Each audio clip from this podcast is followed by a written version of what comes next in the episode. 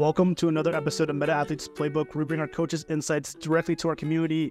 Uh, B, one, I see you got your beanie on and you got a Christmas tree in the background. It's freezing here, so I don't know how it is up there, but yesterday morning, I think it was 25. This morning was 32. So I'm guessing up by you guys, it must be uh, it must be pretty. It is it is cold. Yeah, I walk my dog every single morning, and recently I've had to start wearing a jacket. That's how cold it is. So, dude, I have the like full on winter jacket, like the like full puffer. Like I needed the biggest the biggest one I had, but um, there was a I wanted to to dive into something B that kind of ties into our conversation today.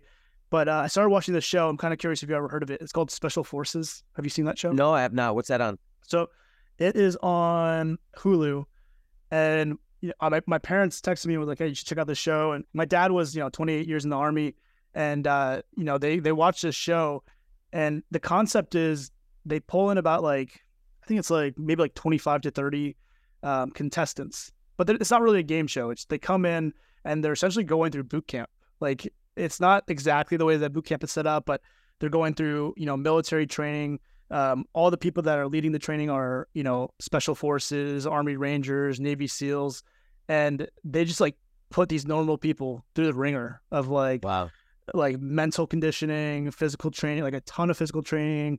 Um, you know, keeping everything as clean as possible. Like they really put it through like the military experience, and um, it's really interesting to watch. You know, just the people that legitimately need you know this wake up call and need this discipline and need this like different style of leadership than many people are used to living in everyday life and um, it's entertaining to watch but it's also like really gratifying to see the change in people's mindsets and attitudes mm. you know in a fairly short amount of time and um, they essentially put them through like I think it's probably a couple of weeks of like training and then they have to be selected uh, it's called the selection and um, it's essentially just making it through that training and the second season they do it with celebrities, which is really oh no way. Yeah, so like actresses and NFL players, NBA guys, um, and dude, it's fascinating because um, you just you get a real like quick insight into how people deal with adversity, mm-hmm. but also when you first watch the show, you're like, man, these guys are extremely tough on everybody.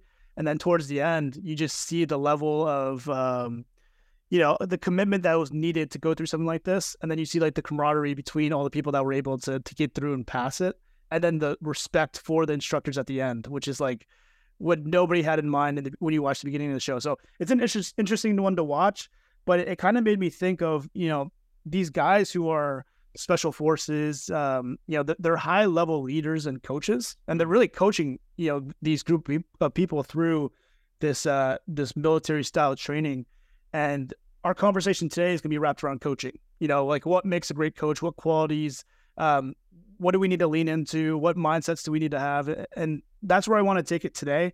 And so, a little bit of a show recommendation, but also, in my opinion, it's kind of like a different level of coaching. And and the thing that you know I spoke to you on prior to the show is there's sports coaching, business mm. coaching, mm. life coaching, but even though there's there's these different industries and, and means, I think there's a lot of like parallels and a lot of um, principles that are yeah. used right between all all types of coaching, and so I want to take it there with you today. And I've, you've always mentioned in the past, you just said coaching is teaching, right? And yes. so when we think about that and we think we need to go hire a coach, would you say that you know that really comes from wanting to put yourself in the position to learn? If if coaches really are just teachers? I think so. Like, yeah, have you ever heard of this adage, like the teacher appears when the student is ready? You ever heard my, that before? It's my favorite. Yeah, it's something so, my dad said to me like all the time growing up, and now it's so ingrained in me. I, and it's it, if you could ever like really step back and understand like that uh that analogy or that metaphor. Um, I've said to athletes all the time is like I, I had this conversation with the athlete the other day, um, where they would uh they're not getting a lot of playing time, so they would just go off and do uh, they'd work out on their own and and I was and they it got to the point where they were in pain and they couldn't practice because they just did so much on their own. Right. I'm like, yo, like I cannot help you unless you're willing to help yourself. I said you need to be able to ask me what you what you should do because I have an idea of what the entire week is going to look like. I know what the plan is going to be. I say, but if you go off and you annihilate yourself and then you're not good in practice, you're not helping yourself trying to earn any kind of playing time. I right. said, I said, but when you're ready, I'm here. I said, if you're just going to be will, go off and do your own thing, you're not willing to learn. You're just going to be, you're just willing to do whatever you, whatever it is that you want to do. Right. You're not willing to be coached and you're not willing to be taught on how to balance, uh, not just your training load, just balance the demands of what it is that you're here to do, which is to, to be a division one athlete. Right. And so, um, I think that one uh, kind of summarizes everything. It's like, if you're ready to learn, uh, and you're humble enough to learn, yeah. then you've got to be able to find the right coach for you. And every coach is going to be different, right? Every coach is going to have different styles. You're going to have different leadership styles, different communication styles. Um, you know, uh, but there are parallels between what you said between like a life coach and a business coach and an athletics coach. It's it's it's ultimately just trying to find somebody that can that you can learn from in an area that you want to have growth. And I think that's the thing. It's like where do you what you've got to look inward. Like where do you want to grow? Like where do you want to get better? If it's you know getting better at hockey, like find a hockey coach. If you want to get better at uh, marketing, find it. Find a good marketing business coach. If you want to level up your uh, your nutrition, find a nutrition coach. Right there's there's so many different coaches in every kind of area of life, but it all comes back to um, being willing to learn and being humble enough to recognize that hey, I'm not an expert at this right now, but you know I need to find somebody that can help me. Right.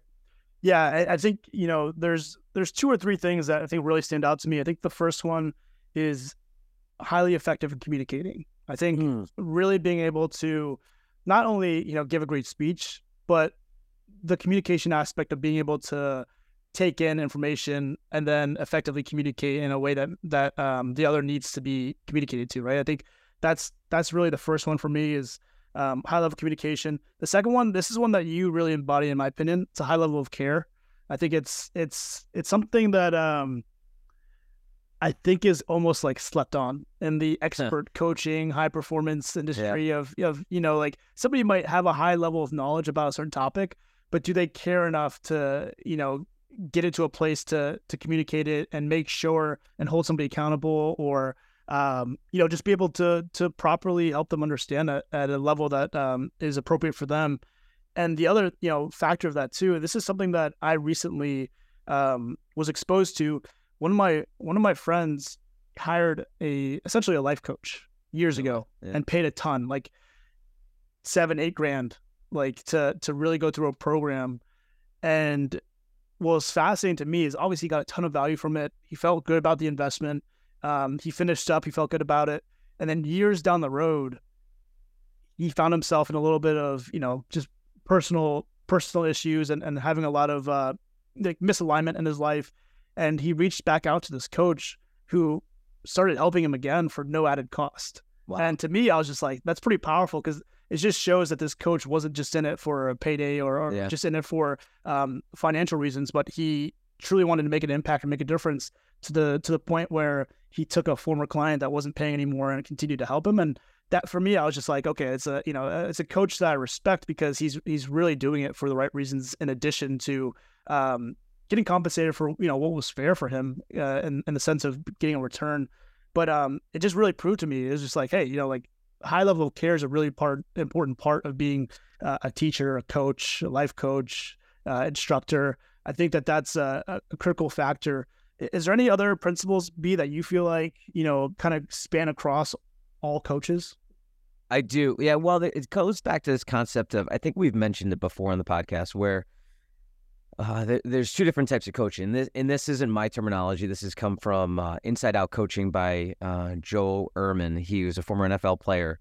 Um, but he talked about um, this is where I first heard it i- the difference in coaches, and and you've got two different types of coaches. One is a transactional coach, the other type is a transformational coach. Right, and a transactional coach um, focuses solely on winning, uh, meeting their own personal needs, and they they kind of view the relationship because that's what coaching is. Right? It's, it's a relationship. It's a relationship between two individuals or a group of individuals, and um, they see they see things as as a simple exchange. Right? I'm going to tell you to do this, and in return, you're going to get playing time or you get, you know, you're going to get praise. And that's kind of like a transactional leadership. Like, what is it in it for me? Like the example that you gave, like that coach got paid handsomely on the, on the first time around. And obviously, you're- paying for time, right? It's an investment in each other. But um, if it just ended at that, it could have been transactional, right? Like, Right. what is it for me? What am I going to Yep. gain from it? Whereas in the opposite, um, end of the spectrum is a transformational coach who views their responsibility and views their platform as an opportunity to teach, educate, um, and really influence, right? Eh, that what they're really trying to do is not just teach about X's and O's, but every single letter of the alphabet, Right. and try to get them to understand how to help the individual grow on their own and almost act like it's a guide along their own journey. Um, and they try to transform their life, and and that's going to transcend beyond sport. And you can use that in that example in business and life coaching, nutrition coaching, all those types of things. It's really about understanding how to change people's behaviors for their Yeah. own benefit and for their own gain. And for the the biggest way for that to happen, like you gave some great examples. Communication is is immense. The care factors is is immense. I think the other one is trust, right? I think trust is a pre- prerequisite to be transformational. Yep. And um, you know, like before before this podcast, I was trying to figure out like what you know what does trust come down to. And I think that I found three things. Like number one is to be authentic, right? If you if you view the coach as being authentic, as being genuine, um, then it's gonna it it's gonna impact trust in a really positive way. Because Right. You know, for my example, like athletes, athletes know if you're a phony, right? People and people know if you're a fraud, and they can figure that out pretty quickly. So if you don't know, if an athlete asks me a question and and I try to BS an answer to them, that if I don't know, they're gonna know. They're gonna be able to look through that right away. Right. For me, I'm okay with saying, you know what, I don't know right now, but I'm gonna go look it up so I can try to help you and answer your Right. question better for you. Uh, the second thing is to be knowledgeable as a coach, right? It seems basic enough, but really, uh, the people that we coach need to be able to understand that we have a high level of understanding of the material that we're going to present to them. Right. And, and I said this to an intern the other day is like, you know a lot of things, so you know a lot of information, but your ability to communicate it doesn't Yeah. demonstrate any any level of knowledge at all. Like I want you to be able to understand the things that you're going to learn to the depth. So you you can uh, you can explain it to a parent, you can explain Right. it to a coach, you can explain it to a doctor, you can explain it to a medical professional, you can expect you can explain it to a judge if need be. Like that's what that's kind of a high level of knowledge you need to be able to have. Um, and when you can do those things on a regular basis, you're going to create better buy-in. And the last thing kind of goes into care, but uh, I'm going to call it empathy. Yep. Right? It, it, it's it's so easy for a coach or for a leader to point out flaws in somebody or what they're not doing right. But being empathetic means acknowledging um, our own mistakes, right? Or, or understanding our own Absolutely. a- areas of growth and being able to have a relatability factor with the individual that we're going that we're going to work with. Like we don't make excuses, right? We don't want to uh, the people that we work with to make excuses. We can't make excuses for ourselves either. Right. Um, so I think those three things: being authentic, being knowledgeable, and showing empathy, um, equate into building trust. And when you Absolutely. and when you build trust, then you can have a really good relationship, right? And then you can impact. I think that's what it is. You can have to impact a little bit on a greater level. Yeah, there, there's two things I, that I think are monumental to what you said. The first one is the you know, authentic factor.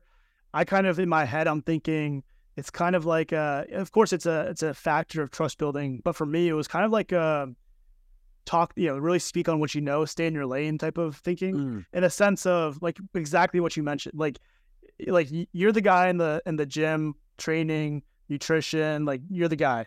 Maybe you're not teaching about power play. You know, like you're not the guy with the clipboard in the locker room in between periods talking about power play, right? You might understand it, but like you know that, that it's not your lane. It's not what you specialize in. It's not what you analyze and come up with something that um, you know, based off of uh, strengths and weaknesses. You know, to to make an update. And I think that that's critical. And you know, something about this podcast that even like it's starting to hit me now. You know how we talk about the same themes kind of like over and over. Similar, yeah. Some some of our listeners might even be like, "Man, they just talked like two weeks ago."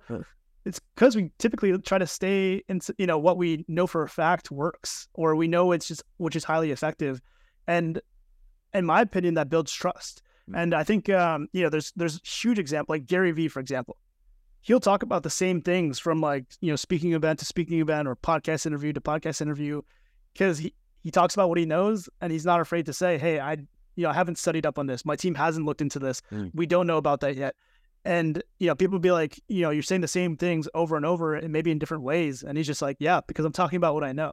And I think that that's a it's a huge factor for um, people that are in le- uh, positions of leadership because it's so easy to lose that trust, and it's so easy to to have somebody look through and, and really understand like what's going on, and then you know from your relationship moving forward might be changed because of that one time where you, you maybe stepped out of your lane and, and try to go down a path and be unauthentic. And so I think that's a huge factor.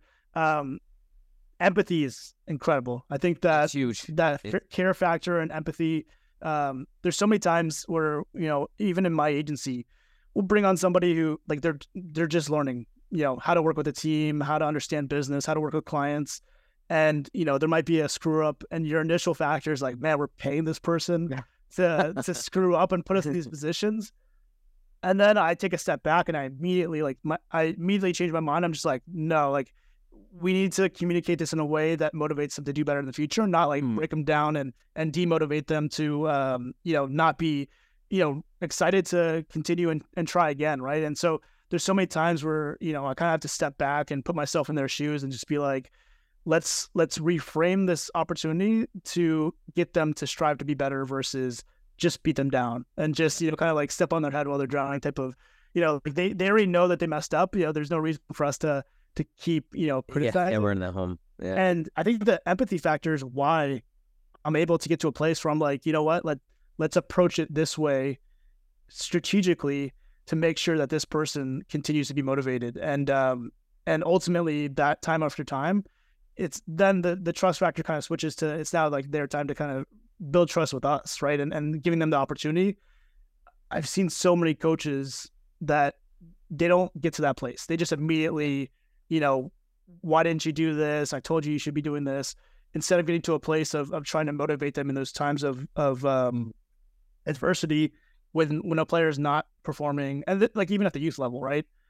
And the last thing be that you kind of brought up that I was just like, you know, that it really kind of sounds like parenting, like when you were talking yeah, about transformational well, coaching versus transactional.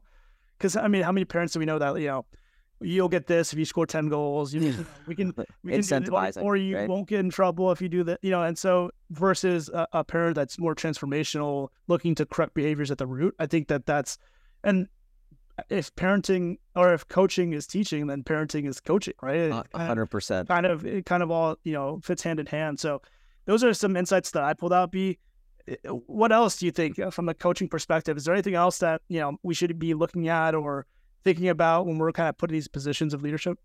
Yeah, a couple things I, w- I do want to uh, touch upon, it, it, especially the parenting one. Right? You're not a parent yet, um, but one day you will, and I think you're going to have the tools to be able to navigate those waters as well as you can. But uh, this is one thing that I kind of reference when talking about parenting, right? Like, there's you can prepare the child for the path, or you can pave the path for the child. Right. Right. And you know, we're in this stage where you know, uh, our kids are, you know, they've got friends and and you know, we're around other parents and we see what they do and by no means am I going to say that I, that I'm an expert at, at parenting. I am not saying that any, eh, but take this for whatever it's worth. I get to work with other kids that have been parented, right? So, right. and I've had that experience for a long time. So I've seen um, lots of different athletes come from lots of different um, families parenting styles and I see the habits and the coping skills that they have when they're when they've entered college with either 18 to 24 years of age, right? In that frame. And you know, I've had conversations with them, you know, like what was your what are your parents like? And then I've been fortunate I've met a lot of these parents too when they come to games and they come to events and right. I can see what they're like and I can see what they value. And breaking down to the parents that you know that I'm around on a regular basis at youth events and sports and I just don't understand like how parents continue to just do everything for their children.